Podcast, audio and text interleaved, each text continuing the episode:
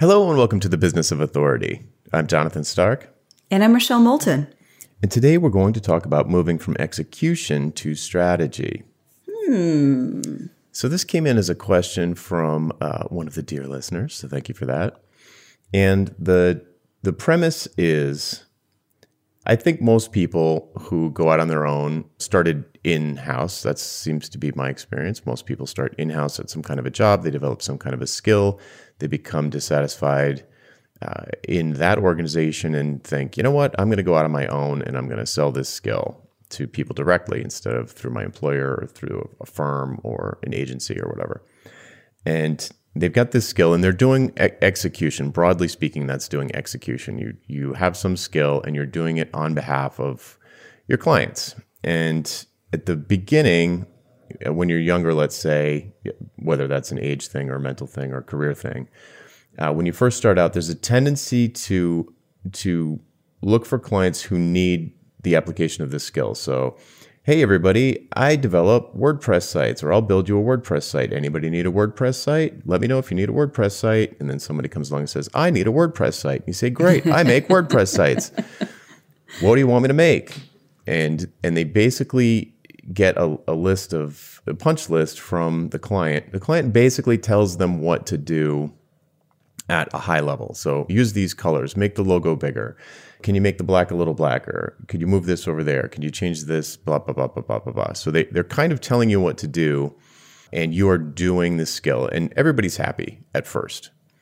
Uh, after a while though, uh, you can have all sorts of problems. I don't know if we need to go into the problems, but you know things like you you start to be a commoditized WordPress developer. You can't stand out uh, from all the other ones. There's a race to zero price wise. Um, another thing that can happen is you start to see your clients make mad money from the WordPress website that you built, and you're kind of like, "Hey, I only got paid like two thousand dollars for that, and they're you know got a seven figure business off the back of it." And start to be a little bit like you know that. Another you can thing, also get bored. You can get bored. You can feel like you're not having an impact. You can feel like there's all sorts yeah. of reasons. Yeah. yeah.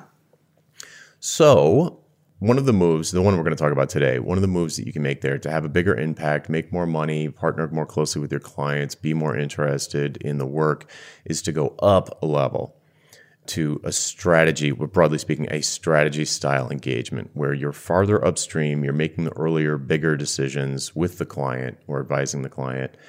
And the execution stuff, which before was the main thing that you do, becomes perhaps a smaller and smaller part of your day, let's say. And you're actually selling the strategy. Maybe it leads into the execution. Maybe you do both for a little while, or maybe you just might eventually migrate into doing just strategy engagements and you leave the execution to other people. And maybe you oversee them, or you hire it out, or you put the client in touch with people who, you know, in my example, make WordPress sites. So if you're going to go to a strategy level, it would be something more upstream like all of the decisions that would happen first. So okay, so I'll leave it there because I'm about to about to like go off on a whole like podium thing. So do you think that gives the context for what we're talking about? I think it does. The way I think about this is that there is a I don't know if it's a curve, but there is a there is a, an execution piece and there's a strategy piece and you can think about any place along that curve you can set your business. And I think a lot of people start out in execution and move towards strategy, but there's also people who are kind of hardwired as strategists early on and they sort of get in this trap of doing execution. And so oh, I think yeah. Yeah. So that's true. one of the things we want to talk about is when you get in that trap, how do you get out? Mm-hmm. I kind of want to pause here to define some terms because strategy is probably one of the most misused words that I get questions about. It's used interchangeably with tactics, and it is absolutely not the same thing. I like this definition uh, where you, you can think of it as three layers. There's an objective. So let's say, let's use a client example. A client, if you're going to do an engagement with somebody, you want to know the client's objective. What is the goal? What's the outcome they're trying to reach? Where are they trying to go? What's their vision? What is the objective? and then you'll pick a strategy to achieving that objective. It's not a step by step plan, it's an overall approach. The example I use is like objective, destroy the Death Star, strategy, send an absurdly small force to sneak under their radar and drop a bomb down the exhaust shaft. and then there's a million tactics like, okay, first we're going to have this squadron go over there, and we're going to have those people go over there. And then, like, gold leader, you do this, you keep the TIE fighters off the. There's a million little details. So it's a, it's a question of altitude. I always come back to altitude. It's like, here's where we're trying to go. So, big picture, we're going to use a really small force. They could have had, picked a different strategy, like we're going to do an all-out blitz with every single ship, and we're going to we're going to call in everybody and do a frontal assault. No, we're going to use guerrilla tactics. So you've got these two kinds of decisions that could have been made at the strategic level: frontal attack or guerrilla, and then you've got a million tactics that are going to change as the attack on the Death Star is going on. You're going to change all of the tactics. Like when Luke turns off his targeting computer, he didn't change the strategy. He didn't suddenly say, "Okay, let forget it. Let's have a, an all-out frontal assault." He just changed the tactic. He didn't use his targeting computer. He's going to use the Force instead. So, objective, strategy, tactics. So the strategic piece is the part we're talking about and I just wanted to like define those terms because I know people get really hung up on it. Maybe not, maybe not Rochelle's listeners. but but before we move on from that, is that is that like a fair description, or did I? I mean, you're the one from Big Consulting. Yeah, no, I, I never thought of it in terms of, of Star Wars. but, but that's yeah, I think I think it's a it's a good explanation. And it's it's where you are with your client in the course of that. The client sets the objective but you can influence the objective sometimes right? Because we've all had situations where you you come in and the client says the objective is x and you're like mm, is that really the objective? Let's talk about that. And then you can be involved in the strategy, designing the strategy, right? You're an expert or an authority perhaps, and you have involvement in that. And then there's the tactics, and you may have involvement there or you may not. You may, to your point, hand it off to somebody, may hand it off to somebody in your crew. You may uh, refer the, the client elsewhere to get that piece done. Right. So when we, when earlier when I was talking about execution, so people they go out on their own and they're doing execution, they're like the X-wing pilot, and they do a great job at that, and they can fly around and they can destroy the point defense cannons. Like they they can do that, and they're amazing at it. And they but they need someone to tell them what to do. They need the the general back on the base to say, okay, here's the strategy. We're gonna sneak in with an absurdly small force, and you know, blah blah. Like I said when you want to stop being an X-wing pilot and get closer to being the general down on the base, yeah, that's you can just picturing that you can see there are going to be a lot of changes involved in terms of your activities. So it can be a that shift can be a um, little bit of an identity problem for people when they're thinking like, oh, but I really love flying X-wings, or I really love building WordPress sites, or I really love video production or I really love doing that thing. And it's like, okay, if that's what you want to do, that's that there are some realities around that where you're gonna you're going to be pigeonholed as that as an execution person.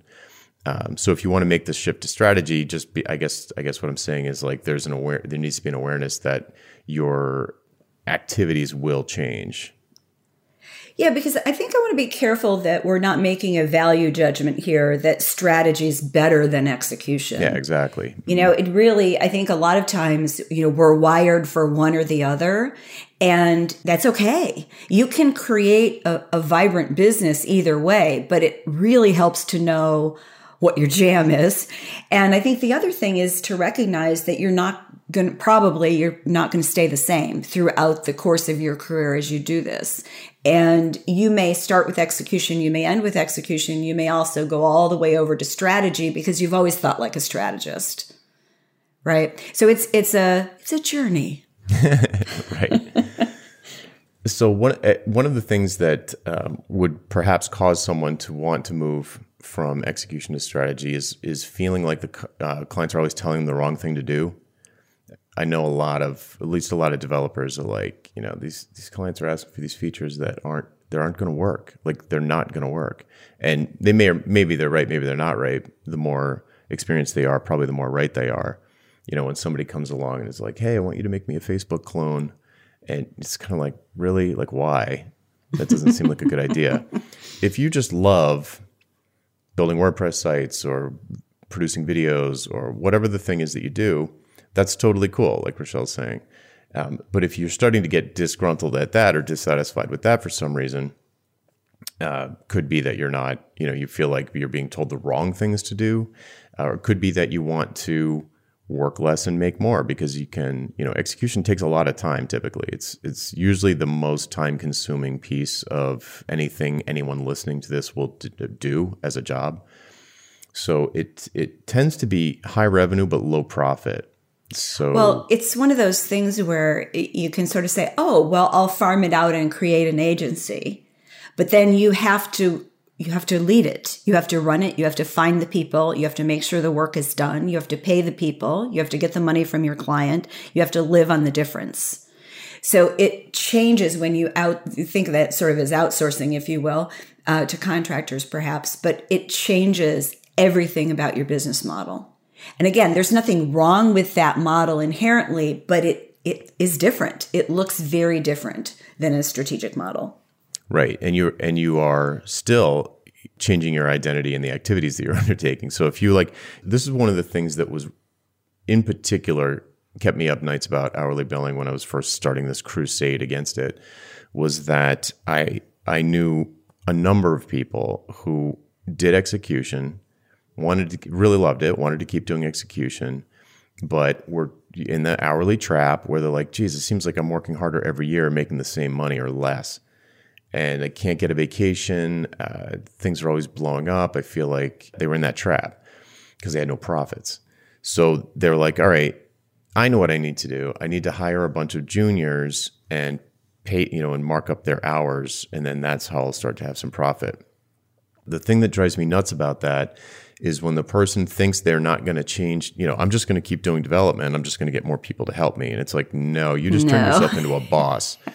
and you can be, and if you've ever had a bad boss, you know that uh, there's such a thing as a bad boss, and you're about to be a bad boss if you didn't decide to be a leader and build a team and a culture and all of that stuff. Like, so your job is going to turn from doing WordPress development into doing monthly, quarterly, or monthly one on ones and doing all hands meetings and writing job posts and firing people and hiring people and you know all of these non WordPress development types of things. Like you just started, you you're creating a an organization, and that's totally cool if you that's what you want to do. But um, it drives me crazy when people go into that with their eyes closed and they're like, "Oh, nothing's going to change. I'm just going to have some help." No, no, it doesn't work that way. Right. But to Rochelle's point, and in fact, Rochelle's done this. You can make a, a really uh, like a thriving, valuable business with that sort of team model. But you took it really seriously as a leader. Well, I was conscious, but you know what's funny as I was listening to you is I left big firm consulting in part because I wasn't doing the work anymore. I was controlling the work. Um, so I said, you know, I want to do this in a different way and started this firm with a co founder. We hired some people. And then after we had the firm for a while, I'm like, okay, here I am again. I'm leading the organization, but I'm not really doing things on my own. And that was part of the impetus to sell ultimately. So one of the points here is that what you want can easily change over the course of your career. And that's what's so great about solo consulting in particular, because as you work with clients, you learn. And you don't just learn about your craft, you learn about the strategic value and positioning of your craft inside your clients. Yes, good segue. So we talked so far about what strategy is and why you might want to do strategy, the pros and cons. So eh, what in and Rochelle just gave me the perfect segue into how you would charge for it. Like how would you how do you price strategy? So I got a, a question from someone the other day, or we or how to sell it and price it. So it's kind of very closely related. So I get questions like this all the time about, which I think mostly stem from a fundamental misunderstanding of what strategy is, but it also uh, just a lack of like people that just don't see any value in it, but they want to sell it. Like they, they, so they say like, "Hey, I really want to start selling strategy. I heard you talking about strategy on the you know the business of authority, and that sounds great. It sounds you said it's it's it's high profit work instead of low profit execution. So like I want I want me some of them high profits, but then mm. they immediately run up against a wall of like, but nobody needs strategy because it's stupid. You know, they're like, like who would pay for strategy? It's it's just a bunch of hand waving because they just they don't un, uh, like fundamentally understand what it is. So the the way that you sell it, and first of all, a lot of people value it. So like let's just not everyone does, but a lot of people do. The way that you sell it, the way that I would sell it, the way that I did and do sell it, it's like the idea of um, an architect. I've probably talked about this a hundred times on the show, but it's it's nice and visual. So like you can start building a house without blueprints. You can go out and start pounding nails, or you know, if you're the carpenter, the client can just stand there and tell you what to do. Yeah, maybe maybe pour some concrete over there. Um, maybe put up some walls here. Maybe start working on a bathroom there, and you're going to end up with a house. Like you're going to end up with something, right? It's going to look crazy. It's going to look crazy it's going to be leaky. Um, and, and the carpenter is probably, or the, the builder person, the carpenter person is probably going to be, well, if we do it like that, it's going to leak. You don't want it to leak, do you? So there, there's going to be some back and forth, but still the customer is kind of driving the ship or driving the bus. It's like, here's, here's what to do. Pound the nails over there, make that wall a little taller, kind of like the way that webs a lot of people are used to a website being built where the client's driving the whole thing and you end up with this leaky house so there's a, an obvious value in having blueprints. So if someone came along and said, uh, "Hey, you know, we understand you um, you do plans for houses," and I would say, "Yes, that's right, I do. I'd be happy to do that for you." And they would say, "All right, like." Um, it shouldn't be too hard, right? You've done this a bunch of times before, and you know what, you know, blah blah blah blah blah. It's sort of like they sort of like minimize your contribution. So like sometimes that happens in the sales process with a strategy thing. They're like, well, it shouldn't be that hard. It's not going to take you that long. I have spent a ton of money on the building, so I haven't got a lot of money for this. And my approach would be like, well, why not? Why not just skip the blueprints? Like, go ahead and not do that. Well, we can't do that. Well, why not?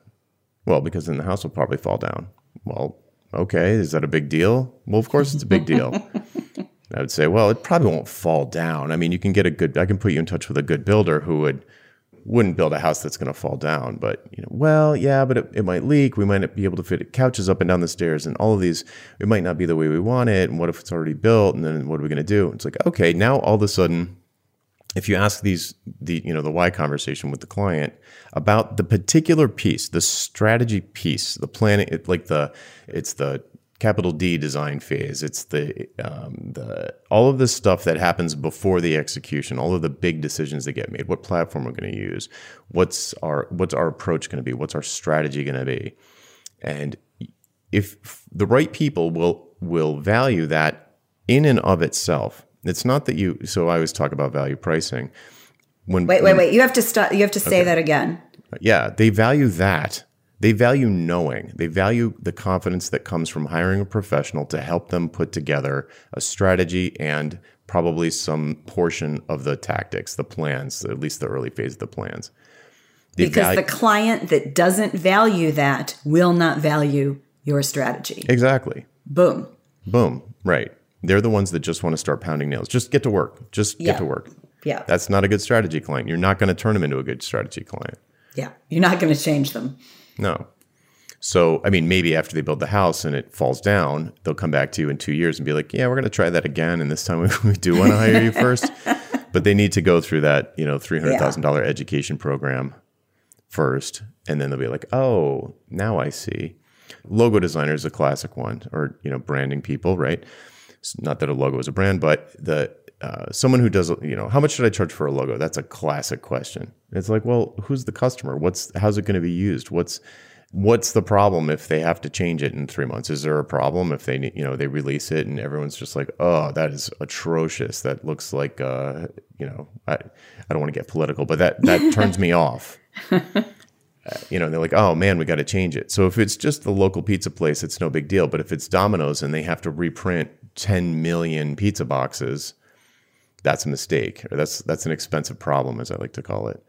So someone who works at Domino's and needs a they're going to redo the logo or some big piece of you know collateral they're going to want to de-risk that and that's what we're talking about here and that's what people tend i think that's the thing that people miss when they they are thinking about selling strategy but they just don't believe that it's worth anything lots of business owners despise risk. Even not even owners, whatever. People in business don't like risk. And hiring an expert from the outside to, to minimize the risk of something happening or something not being successful is worth it's like buying insurance like it's worth money it's the same thing it's like it's like well we could build a house without blueprints but that would be risky. So we want blueprints because i'm the kind of person that doesn't want to take that risk. I think when you think about how to sell the, the how to sell strategy question is sort of separate from the how to price it is that there's there's two pieces. And the first one is you have to ask the right questions. And it's some of that is is like your why conversation but it's it's it's even deeper i think. It's really getting and understanding the business reason and sometimes the emotional reasons behind why they want to do something and then you have to sell to people who value and want strategy and that, that, sounds like so obvious, but not everybody does. If somebody comes to you and says, I want a WordPress site, and they've already made five decisions to get to that point, they may not want to talk to you about revisiting the decision to go with WordPress. Not a right. client for you. Exactly. If, if you, if want, you to want to do strategy. Yeah. Yeah. If you want to do a, a, a WordPress execution, it could be the perfect client for you. Mm-hmm. Let's talk about a little bit about doing both. So it feels like a, a good fit. It feels like a, and it's also not uncommon where people who are essentially um, are an execution, eh, let's just say a soloist. So, like, essentially an execution person, but they've been doing it 10 years. They've been around the block. They've seen people step on landmines. They know where the bodies are buried.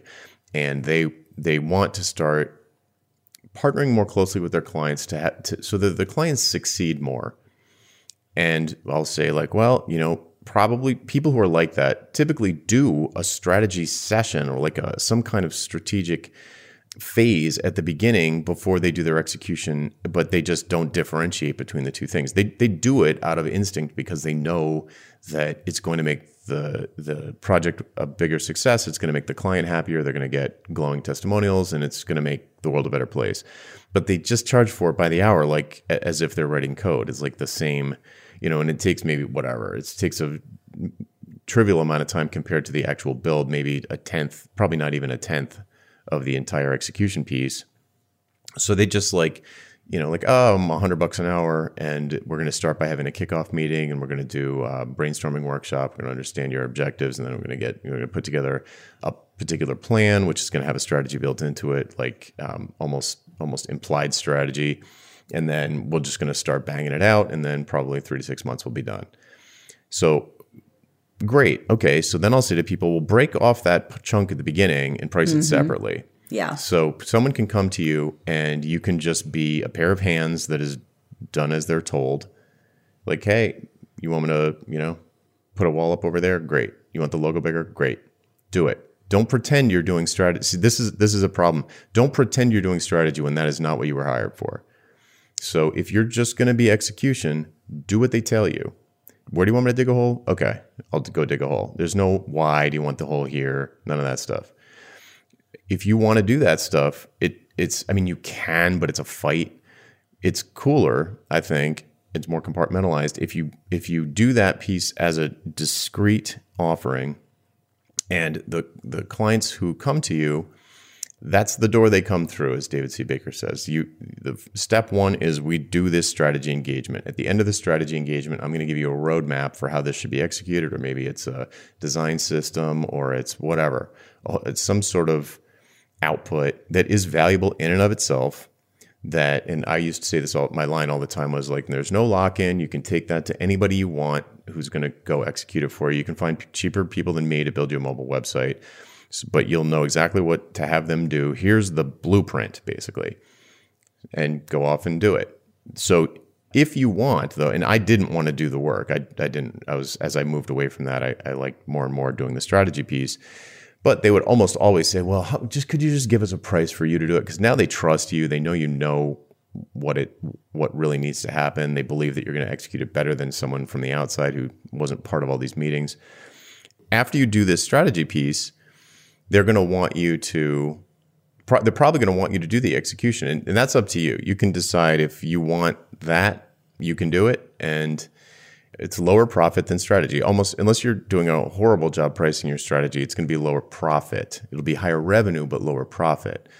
You know so you can do it if you want to if you want that sort of steady income that comes from an execution. But then the, the thing that bugs me about it and the reason why i wanted to stop doing it is because the opportunity cost of that means that you can't be out there getting more strategy clients. And I just wanted to start doing strategy. There you go. Right. Right. It's the opportunity cost. Perfect. Perfect. And you know, that's kind of how I run my strategy project. So I if I have a strategy project, they, they get the blueprint, right? We do the strategy, they get the blueprint. And then now what they can buy when that is over is they can buy coaching to help them implement the plan, which I don't think of as execution because I'm coaching. I love to do that. It's really interesting. And on occasion, and I only do a couple a year, I'll actually write copy for their website because at that point, I'm so inside their brand.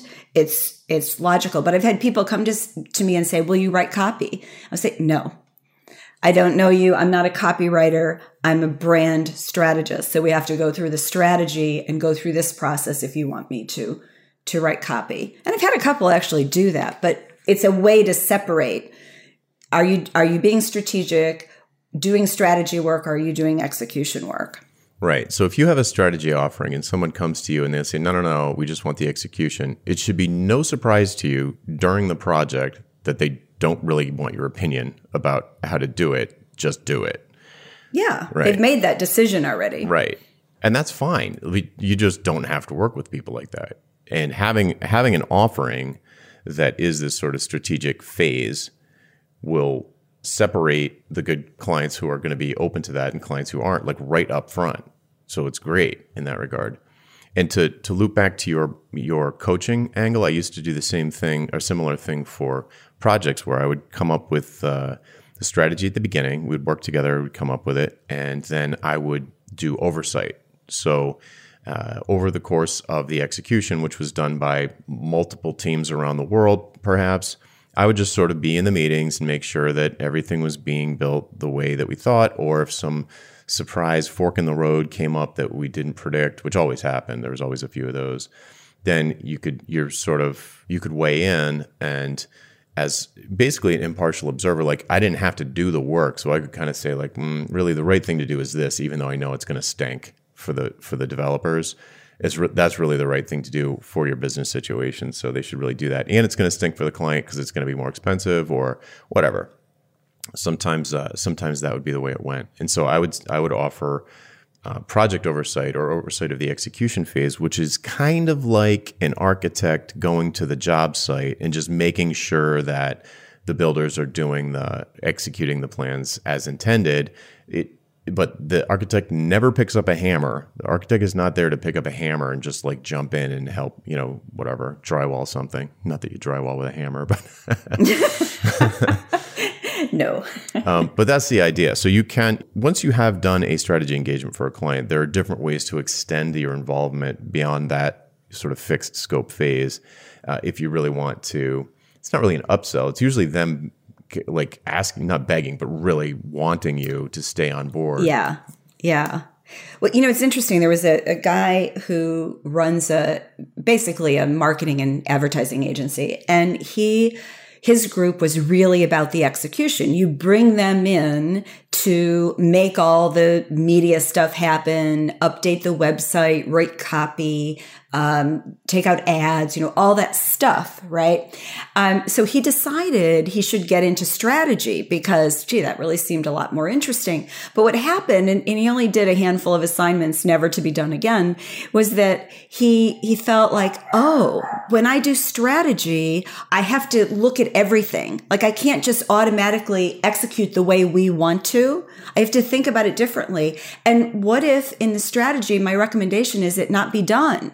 I just gave up a, like a $300,000 assignment over here. So that was a guy, and it wasn't that he didn't see the value in strategy that this agency had, but he couldn't see how he could apply it without totally upending every part of his business. And eventually he's like, no, no, no, we're an execution agency. Right. Yeah, that's true. That can happen. I, have seen the same thing with, well, it's very closely related. Like the idea of switching off of hourly billing over to value pricing is very closely related with this move from execution to strategy. So instead of thinking, I know how to build WordPress sites, sorry, I build WordPress sites, you want to switch over to I know how to build WordPress sites and start selling your know-how instead of your your hands, your building, the building piece. I coach people who have lots of employees, and and at some point, it's it's not uncommon to for them to have the realization that like, wow, I shouldn't have hired all these people. Like that's a different business model. And I'm going to argue that we have a real need right now for people in the strategy space because we've got all kinds of people who want to coach a thing, right? So they want to show you how to do it or they'll teach you how to do it or they'll execute. But having somebody who you can pull in who doesn't have skin in the game and say, tell me, how do we develop this strategy? What's going to make the most sense? Or I have a strategy. I'm worried it's not going to work. Poke holes in it. Having people like that is huge for business owners and corporate executives who are on the line. They just need somebody who's going to tell them the truth. Right. Yeah, and it's hard it probably is hard to believe that that's true. I remember when I was outside of this bubble, it seems impossible because you're you're when I was in the technician mindset, it was like all I cared about were like best practices and eh, it's sort of like broadly applying best practices and getting better and better at at applying them. So like honing my skills. So like my saw was sharp, sharp, sharp, super sharp. And this is the way you use it. Doesn't matter if you're building a, a doghouse or a mansion, this is how you use this saw. It's an approach that doesn't let the client in very much. It's like it's like, well, there are exceptions to things, you know, like like yes, I understand that your code should be dry or that you know you shouldn't be repeating yourself, you know, or you should there should be a, um, a single source of truth database wise and like yeah i get it i get it right and like your your css shouldn't be inlined into your html but sometimes there's a business situation where they've got const- everybody's got constraints time money everything else. Everybody's got constraints. And sometimes the generic best practices are a bad fit for the particular situation.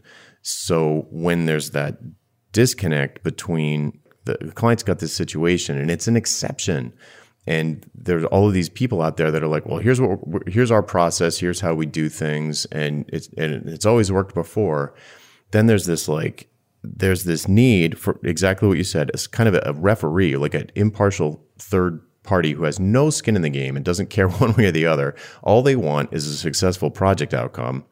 And their their income really isn't affected by the decisions, the tactical decisions, because they're not on the clock. It's like, look, here's what I would do. I've been doing this for 20 years, or I, you know, I've only been doing this for three years, but I have incredible results from these clients that I've worked with, uh, like these amazing testimonials. And the the clients like help me. I don't, I can't find anybody that seems to understand the situation I'm in, and is they're presenting me with these solutions that don't they're either way too expensive, they just don't work for some reason. And so I, I totally agree with you. I think that there's right now, when you consider things like Upwork and TopTal and all the other job board marketplace types of types of options and and you know VA boards and all of, all of this stuff, it's like okay, there's all these people who will do things for me, but how do I know what to tell them to do? And some sometimes you need help with that. Well, a lot of times you need help with that. Yeah. Yeah. And so you have to find a client who values that help, right? Which is easier than you probably think it is. And then you have to design something, a process or a, a technique to work with them to get to that answer. And that could look like a one-off consulting engagement. It could look like something really deep and strategic and fairly broad related to their business. I mean, it really depends on, you know, who your client is and your area of expertise. But you start to create um, and not even a productized service. It's really an, an approach, a, a methodology on how to get to the answer for those kinds of clients. And once once you do that, then you start to have the language on how to get more of those people because you listen to how they speak and think. And a, a, and some a client who values strategy talks very differently than someone that doesn't. Right. Yeah. And it's easier, it, just to piggyback on a point you made, uh, it's easier to find someone who does value strategy than to convince someone who doesn't to value it. Oh, yeah. Try try knocking your head against the wall. Right. Yeah. There's another point. I don't think we've really expanded on it much because I know a lot of people are thinking, well, I've got these existing clients that I'm doing execution for, I've been doing execution for, and I want to start selling strategy to them. It's kind of like uh, that's pretty hard too, which is because it's kind of like getting out of the friend zone. They just see you in a particular way, and you're not marriage material. You know, even if you yeah. even if you actually are marriage material, they're probably not going to see that because you're pigeonholed in their minds as this person who does this thing for us, and it's not the whether wrongly or, or rightly, the trust just isn't there. They just don't see you that way. So uh, I know I mentioned David C. Baker before. His book, The Business of Expertise, he talks about um, you want your clients to come in through the strategy door and maybe you know into your building through the strategy door and maybe you've got other rooms the execution rooms in there and maybe even you know in the basement you do support and maintenance which is the the lowest level down but you want them you don't want to try and turn support or maintenance or execution clients into i mean you want to but it's hard to turn those kinds of clients into good strategy clients usually I'd, I'll hedge that, but usually it's the case that they're going to be like, wait a minute, what? Uh, you want to this for the next project? You want to sell us like a fifteen thousand dollars strategy engagement? Why don't we just keep paying you by the hour and we can have those meetings? It's weird. Like it's it's just a shift that's hard to navigate. And again, that's what reminded me of it. It's probably in most cases easier to just get new clients that see you that way immediately and and then once that's done if they're begging you to do the execution or to oversee or coach them through the execution then that's a much better place to be well maybe with just one caveat which is you can practice on your existing clients And the practice could be as simple as you know where you were mostly an order an order taker before you start to question a little bit say so what would happen if we did this or what's changed in your business that makes you want to do this. So it's just those little things and you can practice. Yep. I totally agree with that. Another thing that I'll tell people do if they're if they if they really believe that they could convert a client into a strategy uh, engagement, the thing I ask them to do is to think back to any times when the client pulled them aside and asked for their advice that was maybe not even related to the particular project. Like, did you ever get pulled into a meeting with the CEO or someone way up the food chain to talk about something? It's like, you know, where somebody said, Hey, I know it's not part of the project, but I know you're a network security expert. We're having a meeting about something else. Would you mind sitting in? Say yes. Don't worry about the billable hours or anything. Just get in there because that is an opportunity. Like, that's essentially the kind of advisory relationship that you'd be looking at in a strategy style engagement where people recognize you as some kind of expert who's going to have a valuable opinion about this thing. So you can kind of see your own label from inside the bottle by thinking back and saying, okay, what have people asked my opinion about? And that you can kind of you can kind of reverse engineer how they how you're positioned in their mind from those requests. Yeah, that's a great idea. I mean, this is all kind of inextricably linked with trust, right? Because the more your client trusts you, the more they ask you, the more they tell you, um, the closer you can you can get with them till you're you know you're intertwined. Yeah, and to pull it back to the theme of the show, if you're an authority at something, you are probably going to be attracting lots of people who just want your advice or your opinion or your plan or your you know, like what would you do if you were me? What would you do, Mister or Mrs. Authority?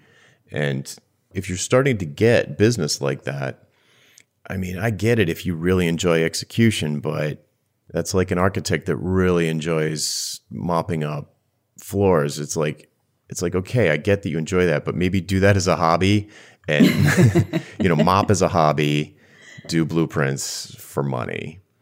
Uh, because as an authority, you're going to have that trust. You're going to have an audience that trusts you and sees you as the go-to person for this particular thing. I mean, that's cer- certainly aspiring to become an authority is a smooth move for someone who wants to sell strategy because that's the kind of thing that you're going to attract because they want your opinion, your advice, that sort of thing.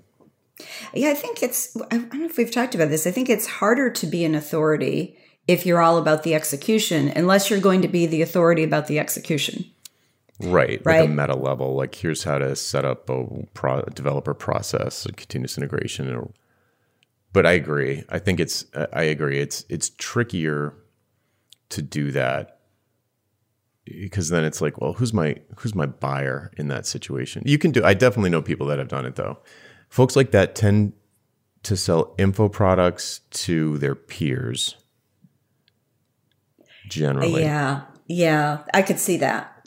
With the occasional get pulled into, you know, can you my dev team is just a mess. Could you come in and and sort of fix my dev team? But in general, the, everybody I can think of that has become a kind of execute authority at the execution layer, they end up either creating some kind of a product or productized like a like an info product or a SaaS or some solution or an open source thing or something that is uh, that is somehow monetized by selling to their former colleagues, which is nothing wrong. I mean, you can make plenty of money doing that. There's nothing wrong with that. Or you're coaching peers. You create something that you can sell to many with a lower price point. Mm-hmm. Yeah, exactly.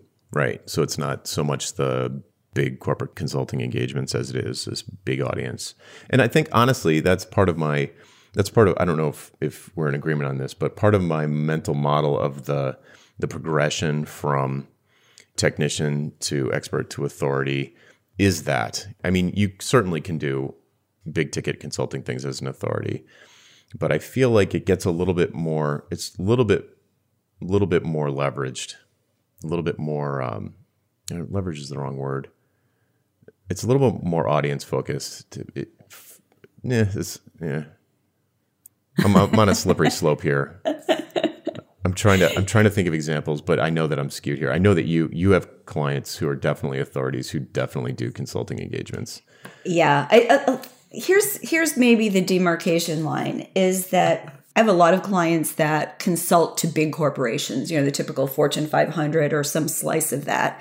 And so you can make a lot of money doing execution. I mean, here's here's an example. When I was in that world, I would sell, quote unquote, uh, services to spin off businesses or to merge to make that happen. Now, I wasn't involved, nor was my firm, in the decision to spin off that company. We didn't make that decision. Once they made the decision, they brought us in. So yes, it was strategy work. It was also execution. And, and anybody listening who's an OD consultant, you know, is hearing change work, change work. There's a lot of execution in terms of pulling teams together internally. So it's a little slippery there too, because that is arguably execution. But when you're not actually on staff there, is it execution or is it strategy? But so a corporate person with the right kind of experience, especially in a lot of the uh, the HR and OD kinds of specialties, I mean, execution is a great way to make a living. And you can you can consult top dollar, you write books and speak and some combination of those. If you can find the right niche, you do all of those, you can do very, very well. And they, they have to consult because that's where they get their credentials at some point. You have to keep consulting in order to keep seeing new problems and new ways to solve them. Yeah, that's true.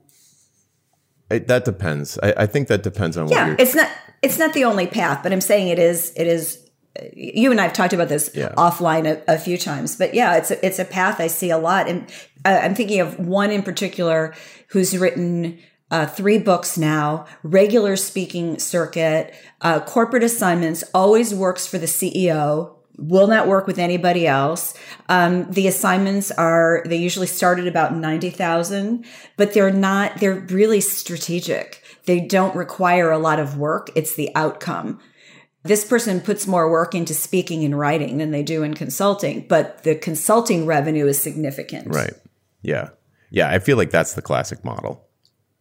That's the classic model is like write Yeah. books, consult, write, and speak. Like, Yeah. Yeah. And you can do without one of the three, theoretically, like not consulting, but it just depends on your expertise and how you show that expertise. Like Seth Godin doesn't have to go work for a corporation. He can get whatever he gets a pop for his speeches. right. Yeah. But other people who focus on the corporate market need to have their finger on the pulse, and they're probably going to do that by taking on a certain number of consulting engagements. Right. Yep. You do need some exposure to the craft, I guess I would say. Like some exposure to it. Otherwise, you're just like high on your own supply. After a while, it's like echo chamber of like, oh, this is the advice I was giving 10 years ago. And it's like, uh, things have changed. So, yeah, you, need, you have to have your finger on the pulse somehow. That's for sure. The reason why I'm kind of hedging is because I know a lot of developers are like, well, I can't sell strategy and stop doing development. Otherwise, things move too fast and I won't know what's going on. And that's that's just flat not true because the you'll have plenty of exposure to new technology, even in an oversight capacity. You don't have to be typing semicolons to understand the benefits of React Native versus Vue. So it doesn't require that you're coding 40 hours a week to keep your skills sharp, but you do need exposure to it, but you don't need to be doing it day in and day out.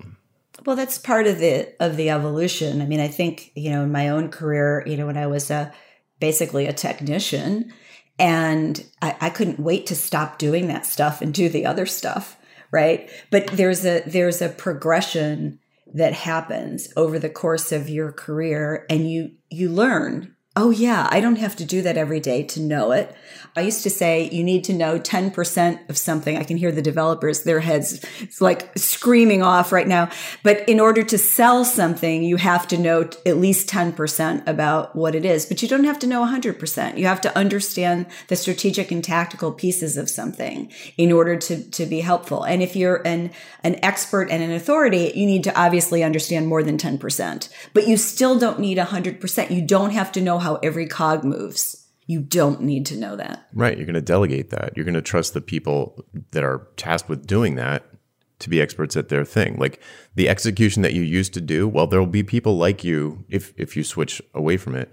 There will be people just like you who are probably a lot younger that are totally competent at getting this stuff done appropriately with your guidance perhaps, maybe your coaching or maybe some oversight or a really good plan you don't need to you don't need to be sort of a helicopter parent on every aspect of the execution for it to be a success. Yes. and that's that's a hard thing for some of us. I mean, I've had my moments too. Mm-hmm. You know, sometimes it's hard to let go of something. Yep. Agreed. But yeah, you you don't need it in order to to operate at the level we're talking about. Mm-hmm. Yeah. The main point I think I want to leave people with is that strategy in and of itself is intrinsically valuable to the right people. So you absolutely can sell it. It has an outcome. It's not it's not that you're value pricing the outcome that of the executed strategy 6 or 12 months later. That's not the thing you're pricing. You're pricing the certainty, the decreased risk that this particular client values they want. Otherwise they're going to be panicking uh, they're spending all this money to build this thing where they don't really feel like it was planned out. They don't trust it. Um, they don't want that feeling, and they'll, you know, the right people will pay a lot of money to not have that feeling. Yeah, you know, I call that confidence. I, I realized a few years ago that that's what I was selling was confidence that the plan that you're moving forward with is going to work. Yeah, versus you know trying 10 different things that may or may not work something might stick but you have no confidence that it will yeah, that's a really great point. That and that ties. They trust you, and that's why that confidence is there. Oh, that's interesting. Yeah, well i also think it's kind of part of what we do as consultants is that it's we're instilling confidence because one they can trust us. We've done this before. We're going to be thorough. We're going to ask the difficult questions and and we're committed so when you put all those things together it's the the package gives your client confidence in you and your work there you go. You just like bullet pointed out how to build a strategy business, ladies and gentlemen. So you're welcome. that was really good. Should have start. Probably should have led with that. I couldn't have gotten there that early. Special. Yeah, it was a special present for folks who listened to the whole thing. That was There you great. go. All right, that's probably a good place to leave it. Okay. That's it for this week. I'm Jonathan Stark, And I'm Rochelle Moulton. and we hope you join us again next time for the Business of Authority. Bye. Bye bye.